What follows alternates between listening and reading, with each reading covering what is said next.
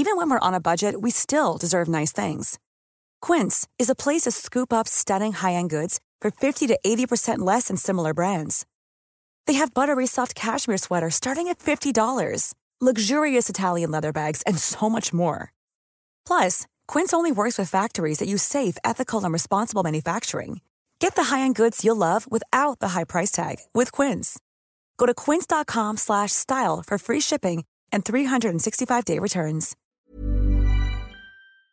The following program contains adult content, explicit language, and sexual themes. Listener discretion is advised. And it contains murder! Lots and lots of murder. You stinking bastard. People tell me, hey, you're gonna go die and go to hell. And at I'm not alone. Uh, for 911, where's your emergency? Oh, this is Sandy. Two pretty one look. Watson Road. What's the Send the problem? police. Send the police. And he goes, don't be a hero, mate. And I said, I'm not trying to be a hero, but the police are coming. One in the chest, one in the hip. Fired by Detective Sergeant Roger Rogerson. I was uh, branching out. That's when the cannibalism started, eating of the heart and uh, the arm muscle. I, I would have nailed Carl Williams' hands to a coffee table and just, and just pulled it out of his backside. Carl Williams is a wobbly bottom little cherub, cherub face, cherub face little boy who would, who, who would, whose, whose life would be. I'd harm someone each time I'd kill someone to be an enormous amount, uh, especially at first, uh, enormous amount of, of uh, horror, guilt, remorse afterwards. But then that impulse to do it again would come back even stronger. A dispute over a fence line between neighbours Kevin Scahill and Darren Lork escalated when punches were thrown. Alcohol and some covert surveillance exasperated the situation to the point where a fake gun and a real knife led to murder. Teenagers Rachel Wade and Sarah Ludemann hated each other's guts. They were both in what they thought was a relationship with a fuckboy named Josh Camacho who encouraged them to fight over him. Their feud started on social media, then escalated to threatening phone calls, and culminated in a violent confrontation that would leave one of them dead. Hi, I'm Barney Black, And I'm Tara Saraban. and this is a special patron only episode of Bloody Murder. Now, before we commence our sordid tales, we'd like to remind you that this episode is brought to you by you, our wonderful, generous, beautiful, and sexy patrons. we really couldn't do this without you, our beloved bloody buddies. Mm, Bloody buddies, hey? Yeah, you like that? Hmm, I, I do. I don't mind it. Now, just a little business before we get started. If you are a patron at the $5 or above level and you haven't received your stickers and handmade Barney badges yet, it may well be because you haven't sent us your postal address. So, yeah, if that's you, please email us at bloodymurderpodcast at gmail.com if you want to get your paws on some sweet, sweet Barney DNA. Uh, that's right. You can clone me and frame me for murder and all that Oh, I know, wouldn't it be great if you could get framed for murders in every country on earth? At the same time. Yes. And you'd have alibis because I was committing the murder in Australia. How could I commit a murder in America? Well, yeah. I mean, put that in your pipe and smoke it, authorities. Wow, fuck the police. You Yeah, know? fuck the Yeah, popo. just thumb your nose at the. I'm doing it now. Yeah, yeah, yeah. It's good. That's like yeah, it's it's visual. Visual stuff's good on a podcast, isn't yeah, it? it is good. Yeah. Oh, how do, how do you like this slapstick? Hey, that was fantastic. How did you do cartwheels like that? Uh, well, from a seating position, obviously. Yeah, and the headphones did not even come off. Nah, and I didn't drop the Fabergé egg. Well, one plopped out. Oh, Uh, sh- I didn't notice. Anyway, Tara, I believe it's time for you to get murdery. Sarah Rose Ludemann was born on December 7th, 1990. Her nurse mother, Gay, and taxi driver father, Charlie, had been married for 16 years before they had their only child. Her mother was gay. Yes, Barney. Her name was gay. Yes, Barney. Oh, Sarah had a close relationship with her parents and a stable home life. She was a bit of a tomboy who always wore shorts, and she was also a bit of a daddy's girl, too. She and her father, Charlie, would go to karate class and football games together. They also loved pumping up the radio in Charlie's taxi and singing along to country music songs.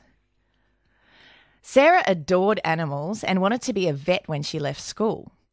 Sarah attended high school at Tarpon Springs as it had a well respected veterinary medicine course. Was it taught by Ace Ventura? Well, at one point, but after they realised he was just a pet detective, he got the ass. Well, he overacts, really. you know, or underacts, depending on who you're talking to. Hmm. For Sarah to get to class on time, she had to get up at Sparrow's Fart while it was still dark and commute for over an hour. Sporty, tall, and attractive, Sarah was a good student who always adhered to her 11 pm curfew and had lots of friends, all of whom were dating by the time they turned 16. Now, being the only girl in your social circle without a boyfriend can make you feel like a fat, ugly loser when you're that age, and I would know. I feel like it now.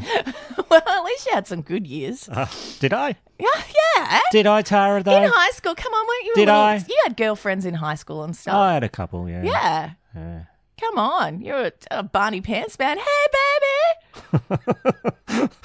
Uh, yeah, well, So all of her friends had boyfriends, and you know they kind of put pressure on you, like, why don't you get a boyfriend too?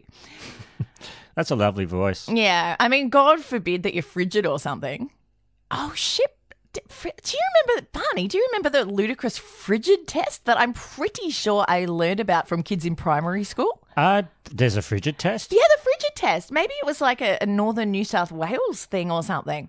I think it was if you flinched while some boy ran a finger down the middle of your face and your whole body, it meant that you were frigid. And frigid was hmm. bad for some reason. Yeah, frigid's bad, Where the fuck did that come from? Trying to make preteen girls not frigid. Yeah. Jesus Christ. Fuck me. I'd forgotten all about that. Yeah. Yeah, fuck. Anyway, I really do wonder where the fuck that came from. I believe Sylvia Plath started it. I'm pretty sure it wasn't started by a woman, let alone Ms. Plath, although it would explain why she topped herself. Maybe living with the legacy of making like prepubescent girls scared of being frigid was just too much for her to bear. Well, I'd stick my head in an oven to stop being frigid. oh god, did it work? I wonder if kids still do the frigid test today. Oh god, probably. But they'd post it on TikTok, and now instead of someone running a finger down your body, it's probably about hiding like three Fabergé eggs somewhere inside your person. Only three? I don't mean to brag, but my boys could fit at least 12. oh, God. I'm pretty sure Kylie Jenner started that. One afternoon during the summer after 10th grade, Sarah and her friend Amber went to get their fried bird on at a Chick fil A. A cute boy who worked in the greasy chicken kitchen came out of the back on his break. According to Amber, he winked at Sarah and she just fell in love with him right then. hey, baby. He said his name was Josh and he'd be a senior at Pinellas Park High School that year. He was two years older than Sarah and she thought his wispy chocolate milk moustache was dreamy. Hey, baby, my name's Josh. Ooh, and really hot. Two months later, Sarah told her parents she wasn't sure that she still wanted to be a vet when she grew up, but what she did know for sure was that she wanted to transfer to Pinellas Park High School. And they let her. Well, you know, Tarpon Springs High was tainted after the whole Ace Ventura incident. Absolutely. Sarah popped into Chick fil A to flirt with Josh throughout the summer, but later when she'd see him at school, he'd pretty much just ghost her. That's not very nice. Yeah. In November, Sarah and Josh started dating, but Josh wasn't into PDAs at all. Sarah's friend Amber said he would never hold her hand or walk with her, but when they were alone, he was all over her. Well, Josh wouldn't want his girlfriend cramping his style now, would he? Indeed. Josh was Sarah's first boyfriend and her first, well, everything. She was quite sure roosters crowed in the morning to worship the sun that shone out of his ass. Like you do with me. Exactly like that, Barney. Indeed. Sarah had always been very well behaved, but not after Josh came on the scene. In the first six months they were together, Sarah was embroiled in several public altercations and was interviewed by the cops six times. There were also reports of Sarah screaming at Josh's baby mama in a shopping centre car park. Wait, what? Is Josh's mother a baby? Yes. And did I not mention that Dreamboat Josh had a baby? Ah. Well, don't worry, as it's not like he paid child support or anything. Ah, so what? How old is he? Um, he would have been around 19 at this point. And he's already got a baby with another girl. Yeah. Ugh. Ooh, hot. Yeah. Sarah and Josh would also get into screaming matches in public, and once Josh even punched her in the face. Oh, that's not cool. No, that's incredibly abusive. Not cool, Josh. Her parents wanted her to press charges, but Sarah refused to do it. Sarah's friends were worried about the control Josh had over her, particularly when Sarah started wearing pants. See, Sarah was a girl who always wore shorts, even in winter, but Josh demanded that she wear long pants now, even in the hot weather, because he didn't want other guys looking at her legs. Well, that's very controlling. Did she wear jorts? She used to wear jorts. She would have worn jorts, I imagine, in, And- in the in the summer and the winter. Um, but I guess now she had to wear um, long jorts or what people call jeans. I just call them long jorts. I imagine that you would. I'm wearing long jorts now. You are currently wearing long jorts. Yes, they're black. Very fetching, They're- Barney. They're, actually dark blue. Josh also started telling Sarah who she could and couldn't be friends with. Hmm. Controlling asshole is controlling. Sarah started spending all of her time with Josh and was terrified of losing him. In an effort to keep him interested, she lost 30 pounds, which is 15 kilos for our Aussie listeners. That's a lot. I know, that's quite substantial. Her friend Amber said she knew he was owning her, but she never thought to leave him. If she'd had other boyfriends, she would have known how it feels to break up and get over it. Ah, I don't know, Amber. I'm pretty shit with every breakup. Well, you can have three months of really bad time, or you can you can just stick with them, and the rest of your life's rubbish. Oh yeah, yes. I remember trying to trying to extricate myself from a very horrible relationship, and um, what got stuck in my head was um, there was a, an election in the U.S. and it was like four more years, four more years, and I was like, no, four more years, no, because it'd been four years. Was, Hmm. So, what did you do? Did you just start a podcast with him? Uh, yeah. Then I started a podcast with him, and well, he fucking hi- fucking hated me after that.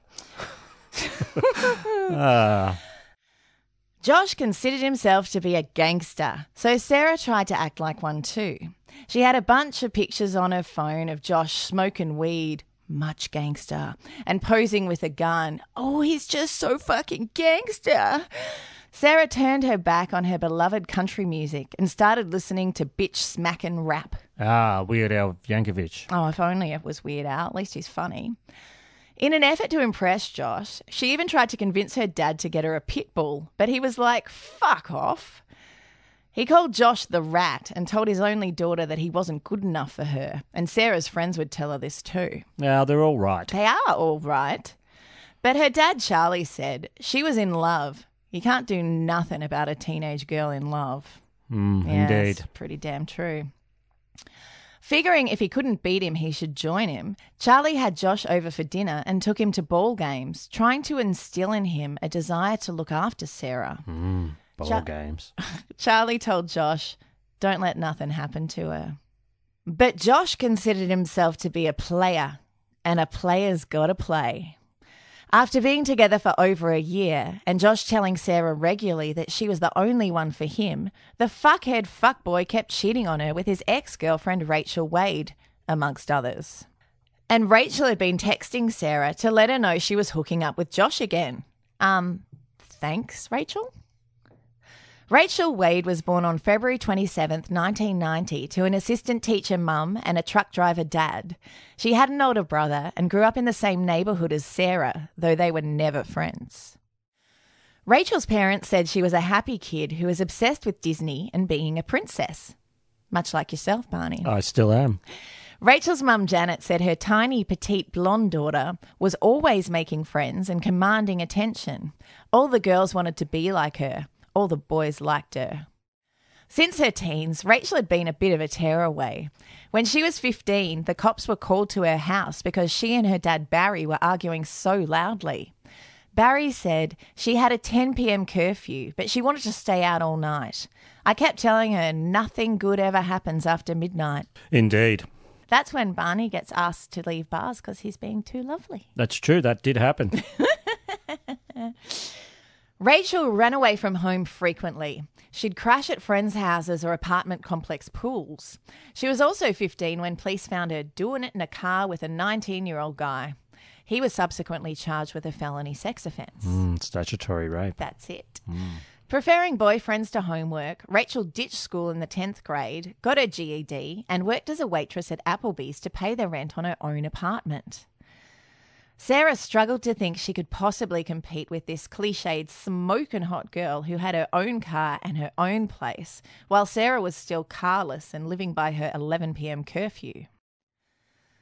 Despite the fact she'd have no trouble finding a new boyfriend, Rachel was completely hooked on Josh Camacho. Perhaps it was because as he was five foot five, she and Josh could nearly see eye to eye. Or maybe she enjoyed the fact that he was a whirling dervish of bullshit drama. Maybe she had a fetish for scrawny little fuckboys. Or perhaps she thought it was really cool that he had his surname Camacho tattooed across his back in inch high letters. Well, isn't it that thing, you know, like, uh, don't you know who I am?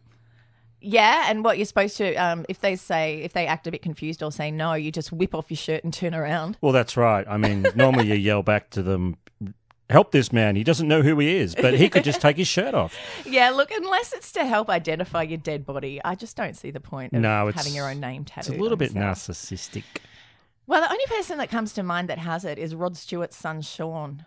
Sean Stewart has it tattooed on his uh, body somewhere. I had a friend who, uh, in his apartment, he had lots of photos, but they were just of him. Fucking kidding me? Nah, Do and I there, know him? there wasn't other people in the photo too. It Just was photos of himself. Yeah, at different ages. Wow, why didn't he just have like mirrored wallpaper or something? Yeah. Do I know him? Yeah. While seeing both Sarah and Rachel, Josh also hooked up with a teenage girl who he'd had a son with. He called her my baby mama because he's super cool like that. He sometimes spent time with his son, but didn't pay any child support. In high school, Josh worked in the kitchen of a couple of fried chicken joints. After he graduated from high school, he seemingly retired from the workforce and from studying. He didn't go to university or work or have a car or a steady place to live. He usually just stayed with families or at the house of the girl he was honouring by banging. Josh is what TLC would call a scrub. And you know what? I don't want no scrubs for myself or for Sarah or Rachel. No scrubs for any of us, I say. My friend Chris would call him a bum. He's a bum. He's a bum. He's a bit of a bum. Burn that bridge. Yeah. Mm. Lil gangster Josh got off on girls fighting over him. It made him feel five foot six tall. Josh would say things to the girls he was seeing like, Well, if you want to be with me, then you'll fight her for me. Two women enter, one woman leaves. This guy's dick is like Thunderdome. That's a weird shape for a penis. Well, you could fit a lot of Fabergé eggs in it, though, couldn't you? Well, how many Fabergé eggs do you have? I don't personally have any that you can see. I have 12, but you already knew that. I did, and I know where you keep them.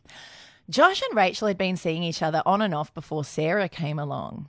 He kept cheating on Rachel, so she kept breaking up with him. But then he started seeing Sarah, and so he cheated on Sarah with Rachel, often staying at her flat, even when they were supposedly broken up. You hear that? That's Lisa Left Eye Lopes rolling both of her eyes from beyond the grave. Oh, I can hear that. Yeah, huh? She don't want no scrubs. I will never understand what either girl saw in Joshy Boy, but he dug that Rachel had her own apartment and pretty much moved in with her. Of course, he didn't help pay the rent. In fact, he scabbed off her, getting her to pay for his toxic wasteland of an existence. What a moocher. Ugh, big time. Mooching bum. That's the name of your fourth album. It is. A few months after Rachel and Josh started dating again, she saw a photo on MySpace of Josh with Sarah Ludemann. Rachel wrote to Josh on his MySpace on June 17th, 2008. When we first met, I was madly in love, but since then, things have changed. You call me names, you slept around. I deserve so much better.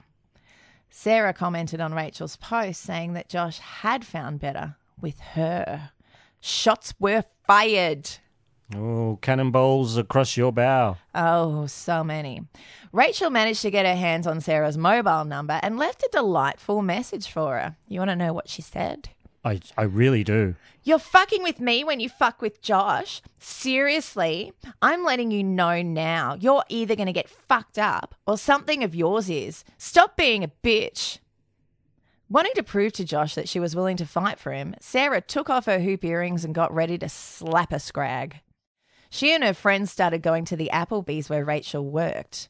They'd sit in her section and try to fuck her shit up, bumping her and trying to trip her over when she passed them carrying trays full of food.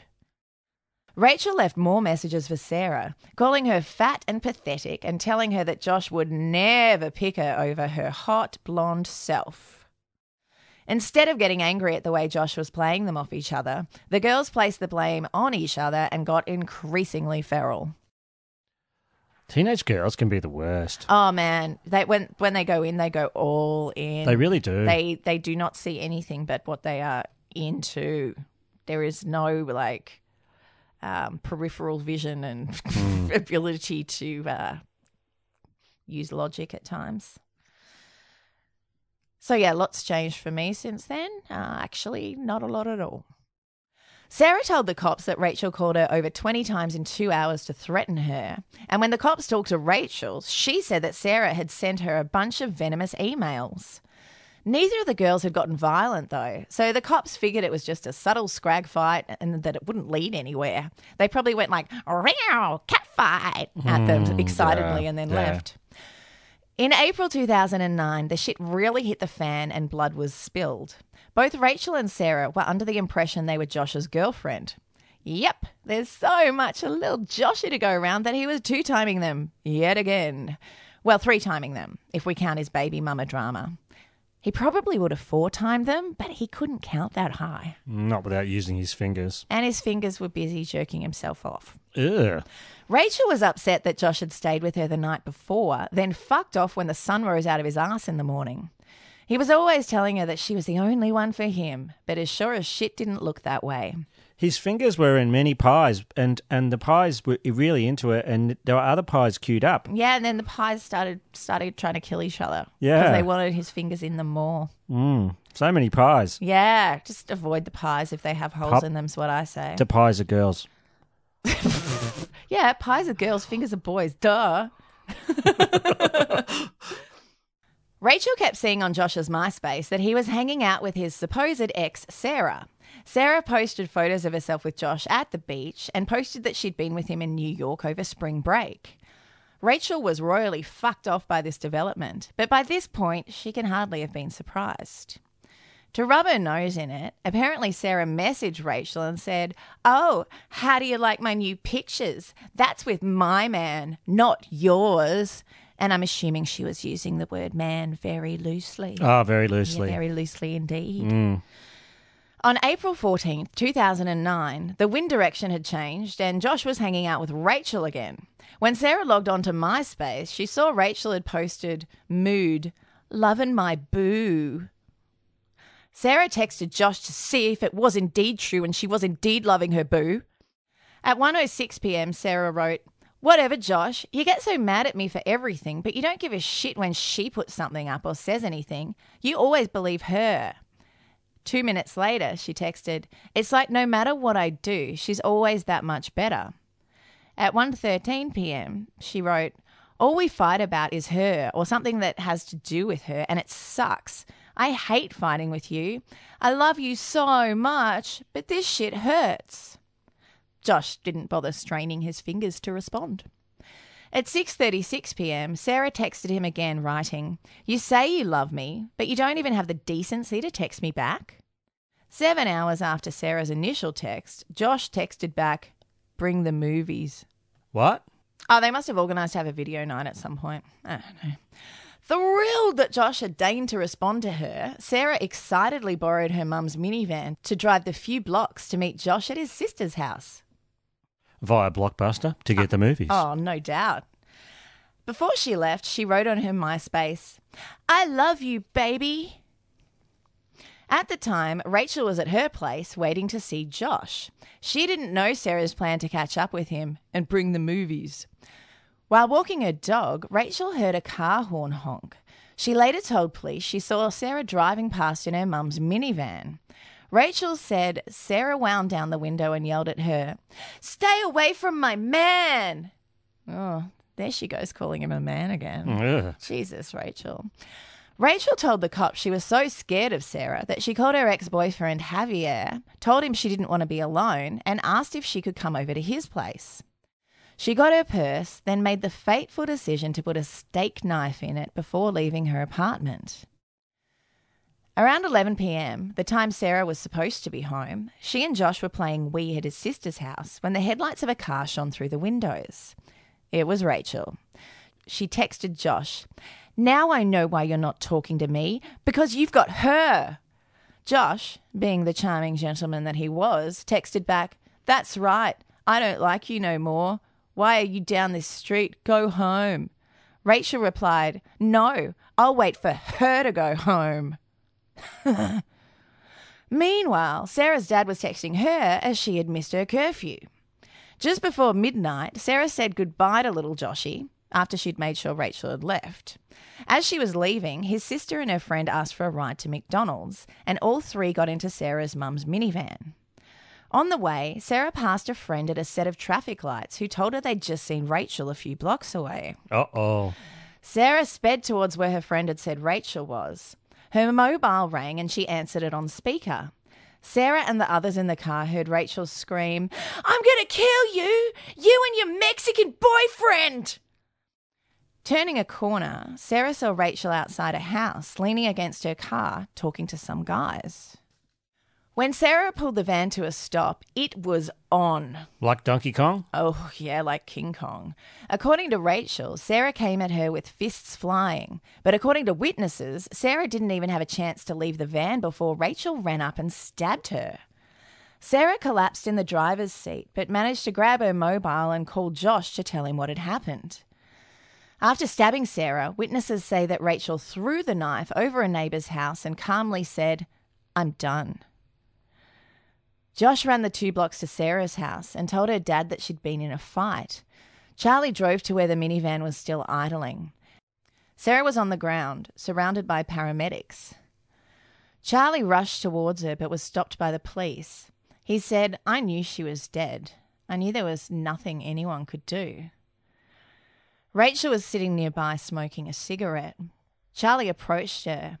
I said, Rachel, why? You stupid bitch. You couldn't fight with your hands? And Sarah's laying there in a puddle of blood. Rachel didn't answer. At Sarah's funeral, in lieu of flowers, her family requested donations be made to Tarpon Springs Veterinary Academy. Sarah was only 18 when she died. Oh, wow. Rachel Wade was arrested and charged with murder in the second degree. She was booked into the Pinellas County Jail on a $500,000 bond, and she stayed there until after her trial. At her trial, Rachel said she'd killed Sarah in self defense and was afraid of her as she was several inches taller and bigger than Rachel. But her incriminating texts and voicemails came back to haunt her. There were heaps of them, like tons. Well, you read quite a few of them, Oh, yeah. no, I've only read one. I've got a couple now. Um, in an August 29, 2008 voicemail, she can be heard saying, I'm guaranteeing you I'm going to murder you. And in another one, she says to Sarah, You're a fucking fat bitch and I'm going to fucking kill you. I swear on my life. So, yeah, this sort of. This sort of evidence was really quite um Damning? mm, very damning It's quite. Com- it would have been quite compelling. Compelling is the word I was looking Compelling for. Compelling to the jury, I would say. Yeah, I couldn't find that word, but that's what it was. I think you know a bit of advice here. If you want to kill someone, don't threaten to kill them. yeah, like regularly on recorded voicemails. No, Nah. it should it should be a surprise. Uh, Yeah, people prefer it that way. People oh, love what? surprises. Oh, no, no one. I don't like surprises. Well, I'd rather that than thinking someone's going to murder me. Just get murdered. I don't know. Oh, Jesus, that went nowhere. Yeah, I'm bailing out of this conversation. Oh, do you have a parachute or are you just going to free fall? Out of made out of nappies. Remember? Oh, I do remember. Oh, that's the best kind. Uh, So, um, at the trial, Josh Camacho testified that he didn't consider either Sarah or Rachel to be his girlfriend at the time of the murder.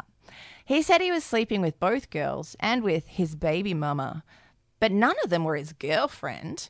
To him, they were just friends with benefits. mm, what a douchebag. Oh, for fuck's sake. On September 3rd, 2010, a now 20 year old Rachel Wade was sentenced to 27 years in state prison. Rachel cried hysterically as her sentence was read out. Josh wasn't allowed at Sarah's funeral, but even if he was, he mightn't have bothered showing up. He's never visited Rachel or written to her since her arrest. Well, you know, they were just friends of his that he used to have sex with. Well, he sometimes. can't have sex with her now, so why would he hang out Well, with her? Well, exactly. Why would he even bother? That's right. Yeah. What, what a story. So, um, anyone with a teenage daughter, I am worried about you and them. Yeah. Jesus Christ, huh? Teenagers, eh? I know, but what about Sarah's dad? Like, he was kind of like this guy's shit. He did everything he could to try. Poor and- Charlie. Yeah, Charlie. Yeah, he tried. He did. Ah, but there wasn't anything that could fix that, I guess. No. Hmm. Millions of people have lost weight with personalized plans from Noom, like Evan, who can't stand salads and still lost 50 pounds. Salads, generally, for most people, are the easy button, right? For me, that wasn't an option. I never really was a salad guy. That's just not who I am.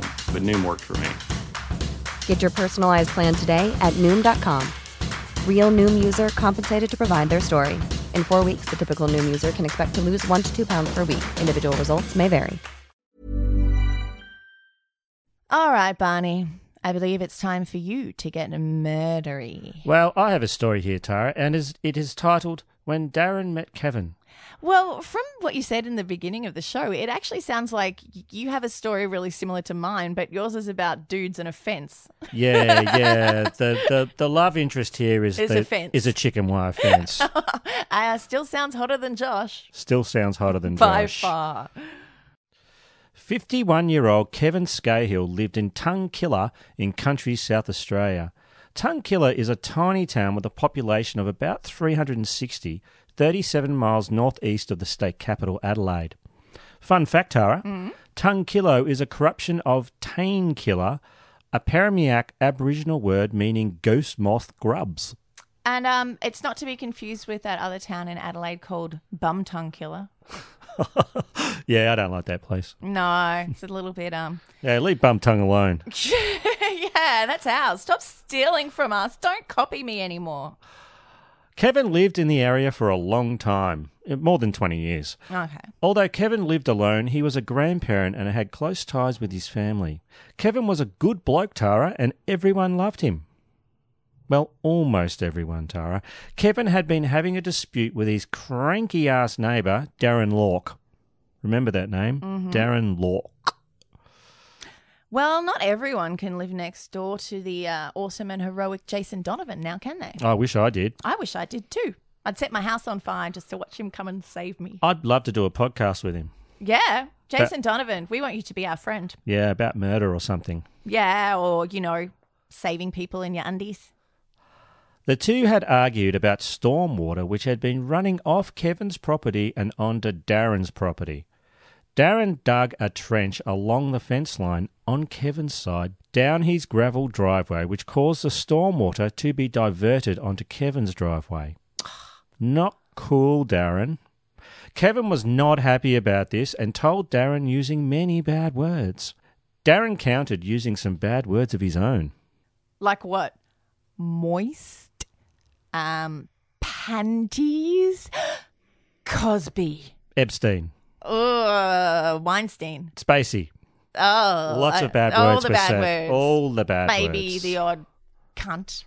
Oh no, nothing. Nothing as pedestrian as that. oh, okay. Nothing as flowery and and, and complimentary. yeah. That's that. They didn't use formal language. This is what I'm trying to tell you. All right. oh, they were casual It was people. very informal. Oh, swears. Cosby this, moist panties that. I yeah. gotcha. Oh I gotcha. yeah. No, it's the worst kind of words. Mm, you don't speak. You know. You makes your you makes your mother blush.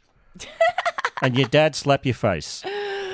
Oh, yeah, I don't think it would really make either of my parents do anything. On September 10th, 2017, Kevin, in Darren's absence, took revenge for Darren's trench digging by digging a hole in his lawn and throwing soil at his house and onto his roof.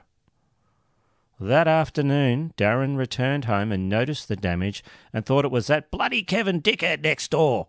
He was right. Oh, that was Kevin's surname, Dickhead. No, it's Lorky. Kevin Dickhead Lorky. Yeah. Maybe it was hyphenated. Oh, yeah. Like bum cheeks, or do you put those together? Oh, well, Or I do don't you know. put it- Alex or- likes it when you spread them apart, I heard. When Kevin in turn arrived home later that evening, Darren confronted him over the hole in his lawn and a fight ensued. The fight was witnessed by their neighbour Ronald Burton, who later gave evidence in court that he observed many bad words exchanged between the men Eat my fucking panties, you moist Cosby! as they stood on their respective sides of the chicken wire fence that divided their properties. Seriously, I'm fucking sick of your shit, you cunt and Cosby. You and your fucking dripping wet panties ruining my yard. Darren threw a punch which struck Kevin in the face, causing a stubby of beer to fall from his hand. Oh, game on, fuckers. Oh, you make me drop my beer. Rah, rah! Raw Louis C.K. Oh, Louis C.K. That's a that's a harsh one. Prince Andrew. Mm. Kevin went bright red and then threw a. Re- Ah! Called him Johnny Depp and then started punching. Kevin called him Johnny Depp and went bright red and threw a retaliatory punch which connected with Darren's eye. Further punches were exchanged, Tara. Darren, copping the worst and sustaining a nasty cut above his right eye, then walked away, muttering to himself. He returned to his house. Had a bit of a did you? Hey, hit your little face. Gonna have a bit of a cry, eh? face. Gonna have a bit of a cry. I'm Gonna go home come to back. mummy. I, don't care what you say. I'm done. It's my Yeah? fence. You see that fence? Yeah, nice one, Johnny Depp. Do you get all your lines read to Nice you through one. an earpiece while Uh, you're pretending to yeah, act well, I in do big like a budget glass movies? of wine sometimes, so that's not really a bad thing to say to me. a, a little later that same evening, Kevin reversed his utility vehicle back and placed timber posts in the trench that he dug earlier in the driveway. Why? Just to make it, just to fuck his shit up, man. Okay, That's what you alright. do when someone puts a trench down your driveway. You put timber posts in it. That'll fuck him up. I'm relating. Don't more- you know? No, I'm relating more to my story where you just like think, just hurl insults at some chick. None of this makes sense, all right? Don't really try to follow it too Yeah. closely. You just have to sort of experience the fuckery. Well, Darren was watching this out his window, and he came back out of his house wielding a spade. Ooh. He jumped the fence, approached Kevin, holding the spade vertically over his head and standing only a few inches from Kevin. Steam was coming out of his ears. Darren was heard to say, I want to bloody hit you with this. You know good Cosby. But he didn't, Tara. In fact, no further punches or blows were exchanged. Did they shake hands and decide it would be a good idea to, to watch uh, The Bachelor together and maybe make no. some popcorn? No, but it's funny you should say that. Like a hangry Tara after a chicken salad, the situation eventually calmed. La, nah, I experienced that a bit today. Well, you're rightly so. Darren returned to his property by again scaling the chicken wire fence.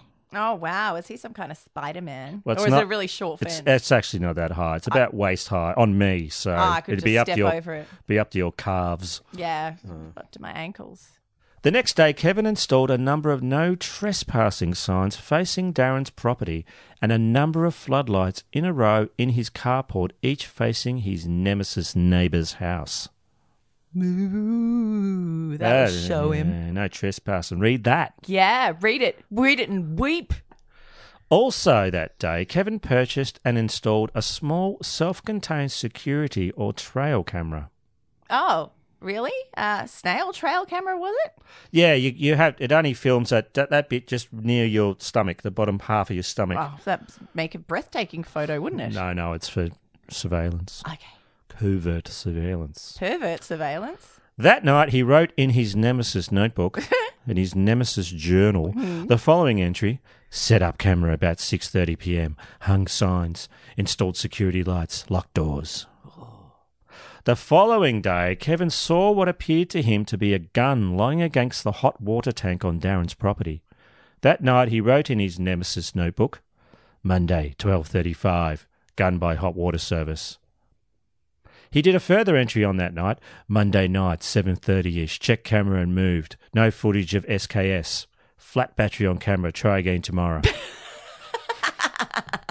oh, that's some mystery in between shit right there. it is, isn't it? Now, Tara, Kevin Scahill thought that the gun he saw was an SKS assault rifle, but in fact it was only a mostly harmless airsoft gun.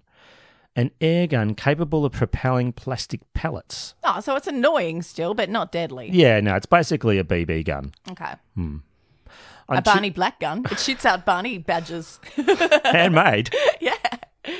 Oh, that hurt. They've got little pointy bits on them. Yeah, it could definitely hurt. Yeah. You don't want one of those in the eye. Or do you? Hmm? Oh, that'd be lovely. Thanks. Yeah. If I can throw one at you now. Would you like me to shoot a badge in your eye? Oh, yeah, that'd be all right. That'd be very I'm- I'm up Uh, for it. Well, you know, only patron levels above ten dollars. Well, get, a- yeah. get a badge shot into their eye by Barney. On Tuesday, September 12th, 2017, Darren Lork took steps to modify the chicken wire fence by putting short strips of corrugated iron into the ground along the fence line on his side. Oh wow, I so wouldn't give a shit about any of this. He's but- fortifying. Yeah, well, you you got to fortify your castle. A man's home is his castle. You gotta and you got fortif- fucking fortify. You got to it. fortify your fucking chicken wire. Yeah, it's, a, it's not very strong on its own. Well, Darren was quite impressed with his, with his work, and he took photographs of the corrugated iron Oh, fortifications. breathtaking, no doubt. Breathtaking, breathtaking. I'm sure they were breathtaking. Well, there it goes. Ah, I hope I get it back. I need it for talking and life. Later that day, Darren and Kevin were again involved in an argument over the chicken wire fence. I think I've run out of bad words. A written entry in Kevin's Nemesis notebook headed Tuesday 7:30 to 8 p.m. recorded words over fence yelled out 9 o'clock p.m. Dickhead, come here. that sounds like what I write in my Barney journal. It's a lot like what you write in your Barney journal. On Wednesday, September 13th, Kevin, who was a wool classer, had to go to work. Well, the wool's not going to class itself now, is it? So, Tara, wool classing is the production of uniform, predictable, low risk lines of wool carried out by examining the characteristics of the wool in its raw state and classing it accordingly. Some of the qualities a wool classer examines when classing wool are breed of the sheep, the age of the sheep, and there's the brands, the seedy jowls, and the shanks, and of course, spinning capacity. Jesus Christ, Barney, get on with it. All right, so that's you don't want to know more about wool classing. I would like to know less than I now know. So yeah, sorry about that. So yeah, Kevin's gone to work at a shearing shed with, amongst others, his friend and employer Philip Rowland, who is there as a shearing contractor. So a shearing contractor no, no, is no, no. On that day. Kevin and Philip finished at about three p.m. That's actually pretty early, Tara. The reason they got to knock off early was because the sheep were wet. Oh, you can't work with moist sheep. Hey, baby. I got to try it. Hey, baby. Yeah, yours was better. Mine was about as sexy as syphilis. Well, so's your normal hey, baby, if I'm being honest. oh, come on. Come on. So they did what any Australian knockabout bloke or broad would do. They commenced drinking? That's right. How did you know? Eh, that's what we would have done. That's that's true. In the shearing shed where they work, Kevin and Phil consumed four stubbies of beer each. They then moved to the Mannum Hotel where they both downed about six schooners of beer. They then moved to the Palmer Hotel where they had a few more beers. I can't tell you how many because I think they lost count. Yeah, they would have by then. While there, Kevin suggested that they should return to his property and check the cameras. He probably wanted to write in his Nemesis notebook Yeah. again. Well, it was mostly because he was concerned about the gun he had seen on Darren Lork's property. Phil drove them back to Kevin's house. Oh, they no. Phil should not be driving. Oh. Neither of them should be driving. Phil was fine with it. He well, he couldn't. He couldn't walk, but he could drive. well, he's too drunk to walk, Oh. so he had to drive. oh God, nah, nah, nah. On the drive back, Phil stopped the vehicle and uh, had to urinate. During at which time Kevin smoked a big fat joint. Was it a Camberwell carrot? Well, I don't have the information on its girth or the providence of the said marijuana, so I apologise. Was it shaped like a carrot, and was it made in Camberwell? Sure, why not? Okay, good to know. The two drunk bastards got back to Kevin's property at about 10 pm. Shortly after alighting the vehicle, Kevin observed something in his yard and said to Phil, Shut up, shut up, I hear something. There was a moment's silence, and then Kevin said, That cunt's in my backyard. Kevin crossed the fence into Darren's property. Phil, who was still in the vehicle, could not see anyone else and said, What the fuck are you talking about? As Kevin crossed the fence, he said into the darkness, What were you doing in my yard? Phil would later testify that by the time he got out of the vehicle, he could not see who Kevin had been talking to or whether indeed he was talking to anyone. He described the scene as deathly quiet with just the odd frog rippeting in the cool night air. Rippet. Phil crossed the fence into Darren's property and shortly came upon Kevin, who was on the ground wounded, with Darren standing next to him holding a knife in his right hand. Phil took a swing at Darren, but missed. He then knelt down and looked at Kevin and was shocked to see blood coming out of his mouth. Phil frantically phoned triple zero. Now, I have a transcript of what was said, Tara. Would you like to hear it? I'm quite interested. There's been a pretty serious stabbing. This cunt's got a knife of standing on top of this bloke. I just got threatened. He was going to stab me. So, yeah, helpful, Phil. That's real helpful. Oh, like no address or anything? No, not yet. right, okay. Oh, this fucking cunt did some shit. During the conversation that followed, Phil was asked multiple times for an address. He told the operator he was not aware of the number of the property. I'm at Kevin's house, okay? Kevin's. So Phil went to the front roadway to find out. He also told the operator that the local police in Tungkillo were fucking useless. Eventually, he was able to give the address, and he also requested the attendance of the detectives. Phil then hung up. Right. I'll see ya. Oh, bye. Stay fresh, cheese bags. It was about this time that a second call was made to Triple O, this time by Darren Lork. He told them, I got accosted by three blokes, one of 'em my neighbour, and I've hurt him pretty bad. He sort of charged me, mate, and I fucking gave it to him. And he's uh, gurgling a lot, and I don't. He don't look too good, mate. And the other two blokes are pissed off, and I don't know where they've got, but they're all drunk as skunks, mate. And there's been a bit of a problem, mate, between him and me, and with our fence. Later in the conversation, the operator asked, "Can you tell me his name?"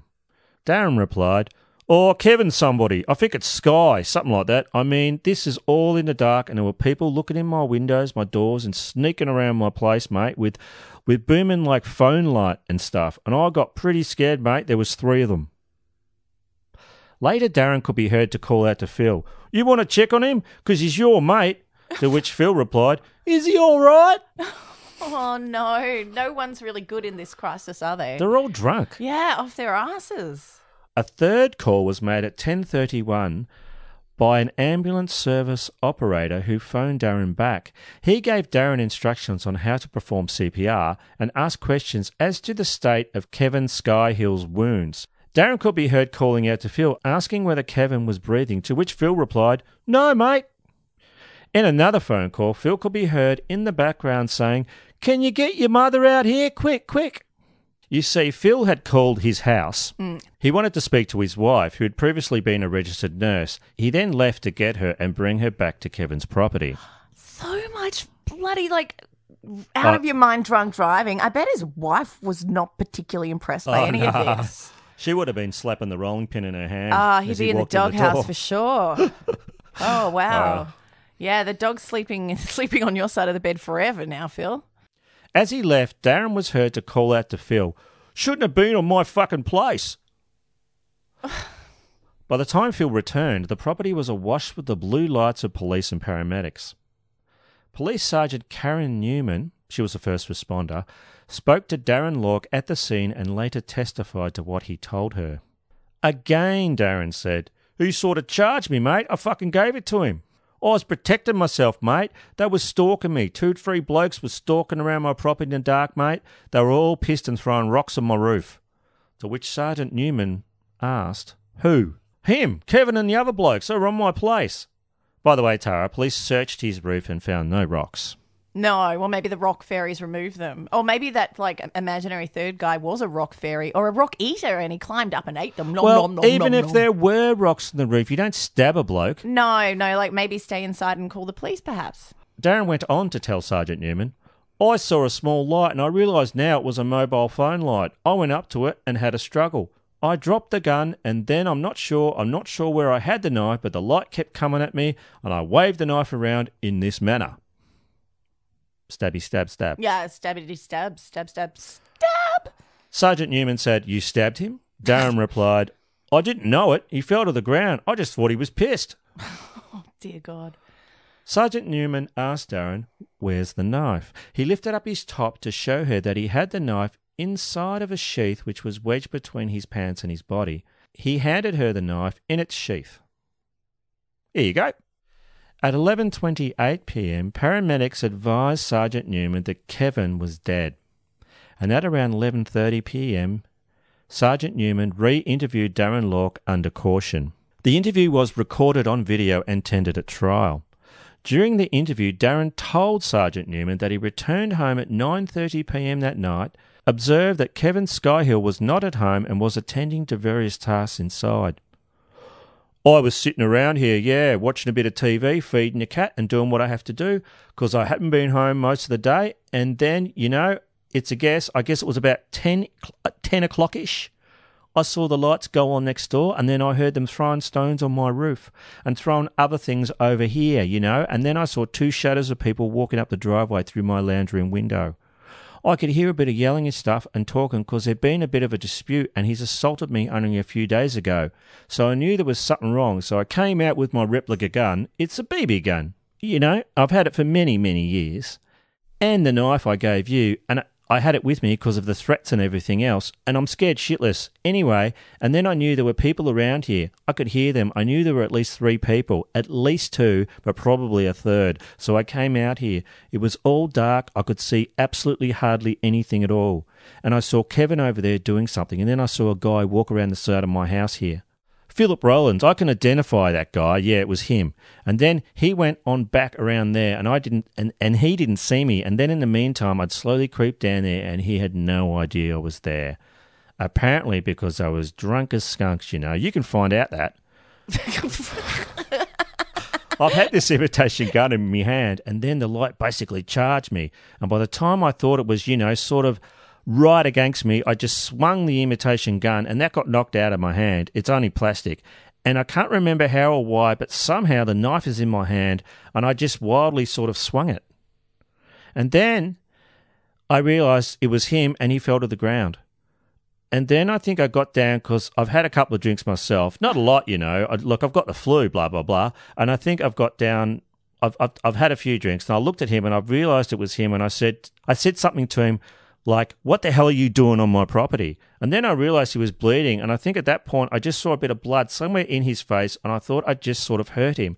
He was saying something. I couldn't really understand it. It might have been just a mumble. So I thought he was okay. So I yelled to his mate to come and get him. And I didn't realize how hurt he was. I couldn't see any major injuries. And I started dragging him down down the driveway and I was yelling at his mate to come and get him. And then I realized something was pretty wrong. And I yelled at his mate, You better ring the bloomin' police and an ambulance as well.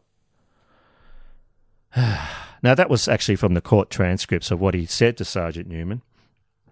She really didn't buy this bullshit story. Well, yeah. It sounds like he was stalking them. Yeah. Kind of. And uh, like kind of hoping for some trouble or some shit. No, and the forensics really didn't match his story as well. And later, Tara, a jury didn't believe any of this horseshit too. Yeah. Darren Lork was convicted of the murder of Kevin Scahill on Wednesday, February 4th, 2019. Justice Michael David sentenced Darren to life in prison with a non parole period of 20 years. Outside court, Darren Scahill's son Nicholas said he was pleased with the sentence. There's no real winners, but it's a lot of weight off the shoulders. We are just going to try and rebuild from here.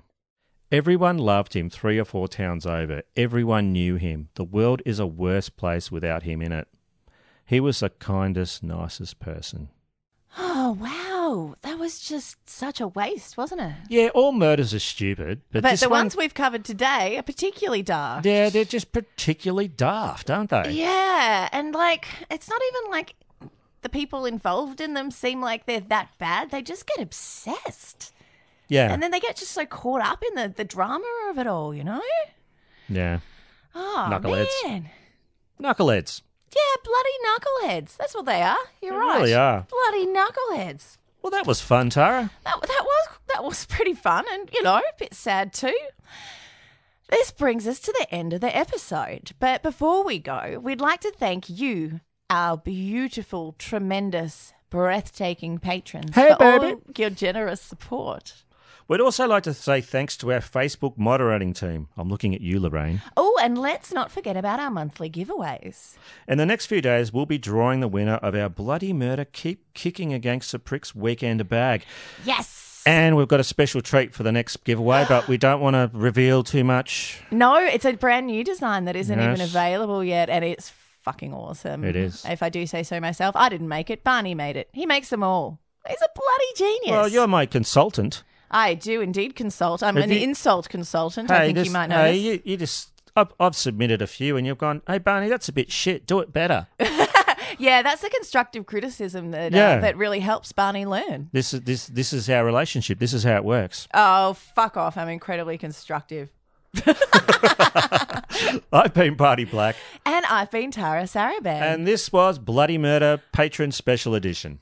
Thanks for sticking around, and we'll be back soon. Goodbye and adios. And keep kicking against the pricks.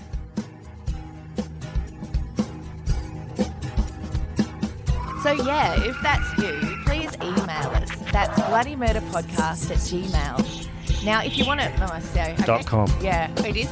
Is it dot com? Yeah. Yeah. Okay, that's why I'm confused.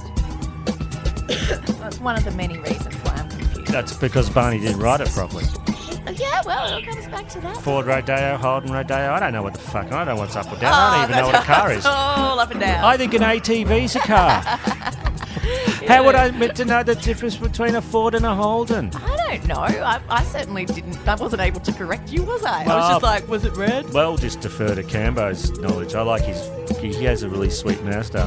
Oh, oh yeah. He loves it when I say that. you, you say that to him to try and groom him, though, don't you? Ah, yeah. I just want to get a rise out of him. yeah, in his Uh, pant region. Uh, hey, baby. Sarah Rose Ludemann was born on December 7th, 1990. Her nurse mother, Gay, and taxi driver father, Charlie, had been married for 16 years before they had their only child. Her mother was gay. Yes, Barney. Her name was gay. Yes, Barney. Oh, Ah, they're both right. That's just crazy, isn't it? that is crazy. Oh my god! Though. Hey, you know- your insight has been amazing You- so far. And people can do whatever they like, consenting. You know, I don't. Like, I don't believe in labels. Except for dickhead. Dickhead, cunt, fuck, fuck nugget. Are Uh, they not labels, Barney? Ah, well, you know. That certainly went nowhere, they're- but at least it went there quickly. They're semi- semi-permanent labels that can be peeled off and repositioned. Yeah, you could just wipe them off and redo them. That's right. Unlike the penis I drew on your forehead the last time you passed out Yeah, drunk, that- which was in permanent marker. So it really won't come off. No. I'm starting to think it's, it's just like sort of organically going there. I think it's getting a bit 3D actually. I hated it at first, but I think I'm coming around to it. I think I like it. It makes it look like you've got a, a forehead stiffy. Well, it looks like I've got more hair. For Sarah to get to class on time, she had to get up at Sparrow's Fart while it was still dark and commute for over an hour. Did you hear that? Yeah. Might have been just. what That was- a sparrow's fart. I Um. I thought it was something in my ear. oh, I just went.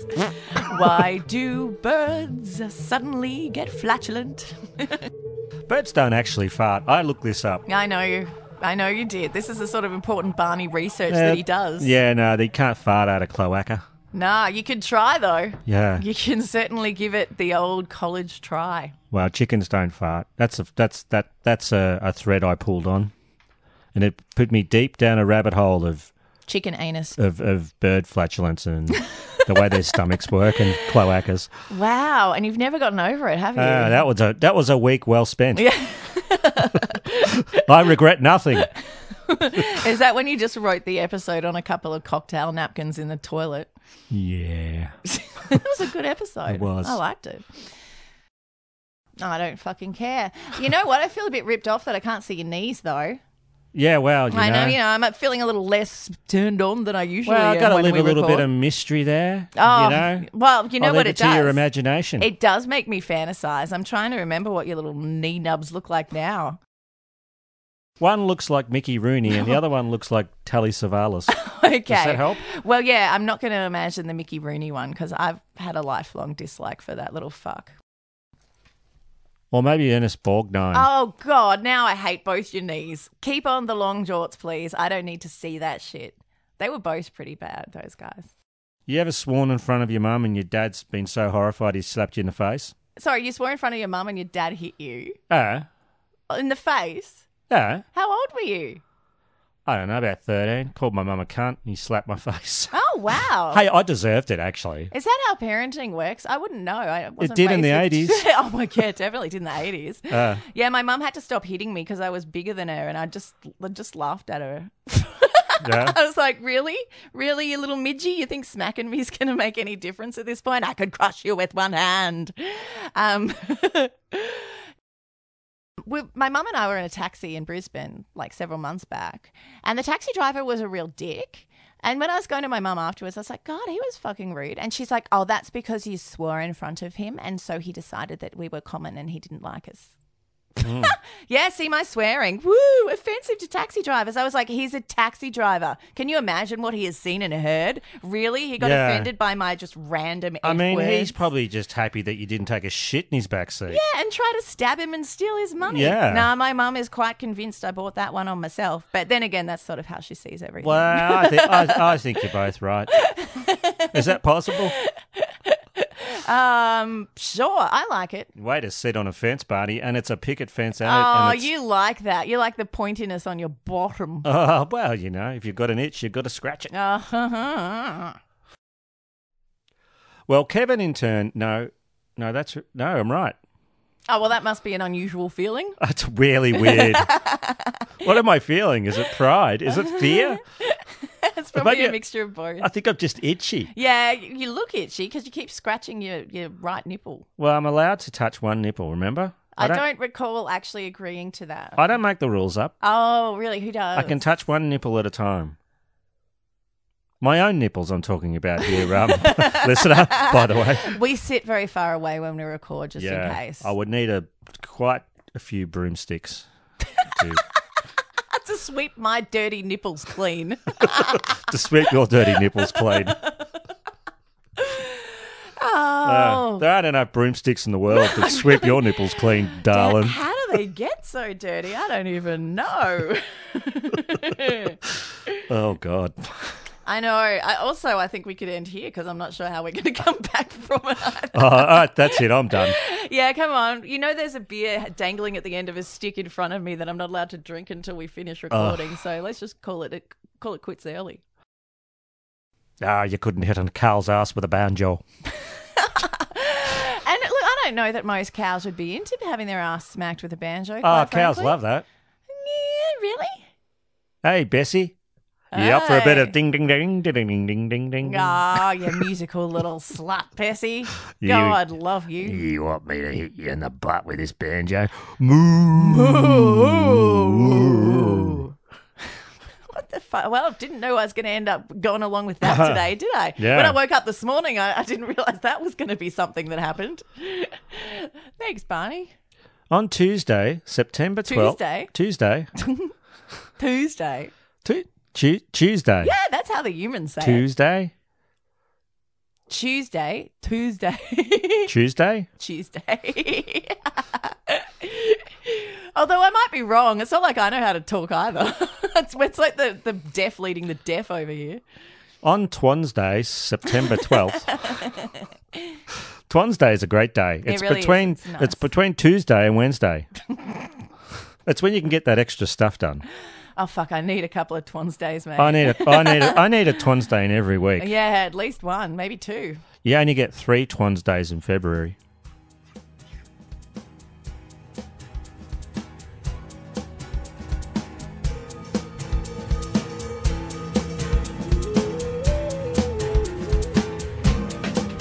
They had they had the intercom on in the room, and they kept lying that it wasn't on, and they were using sonic pressure on my head since 1997.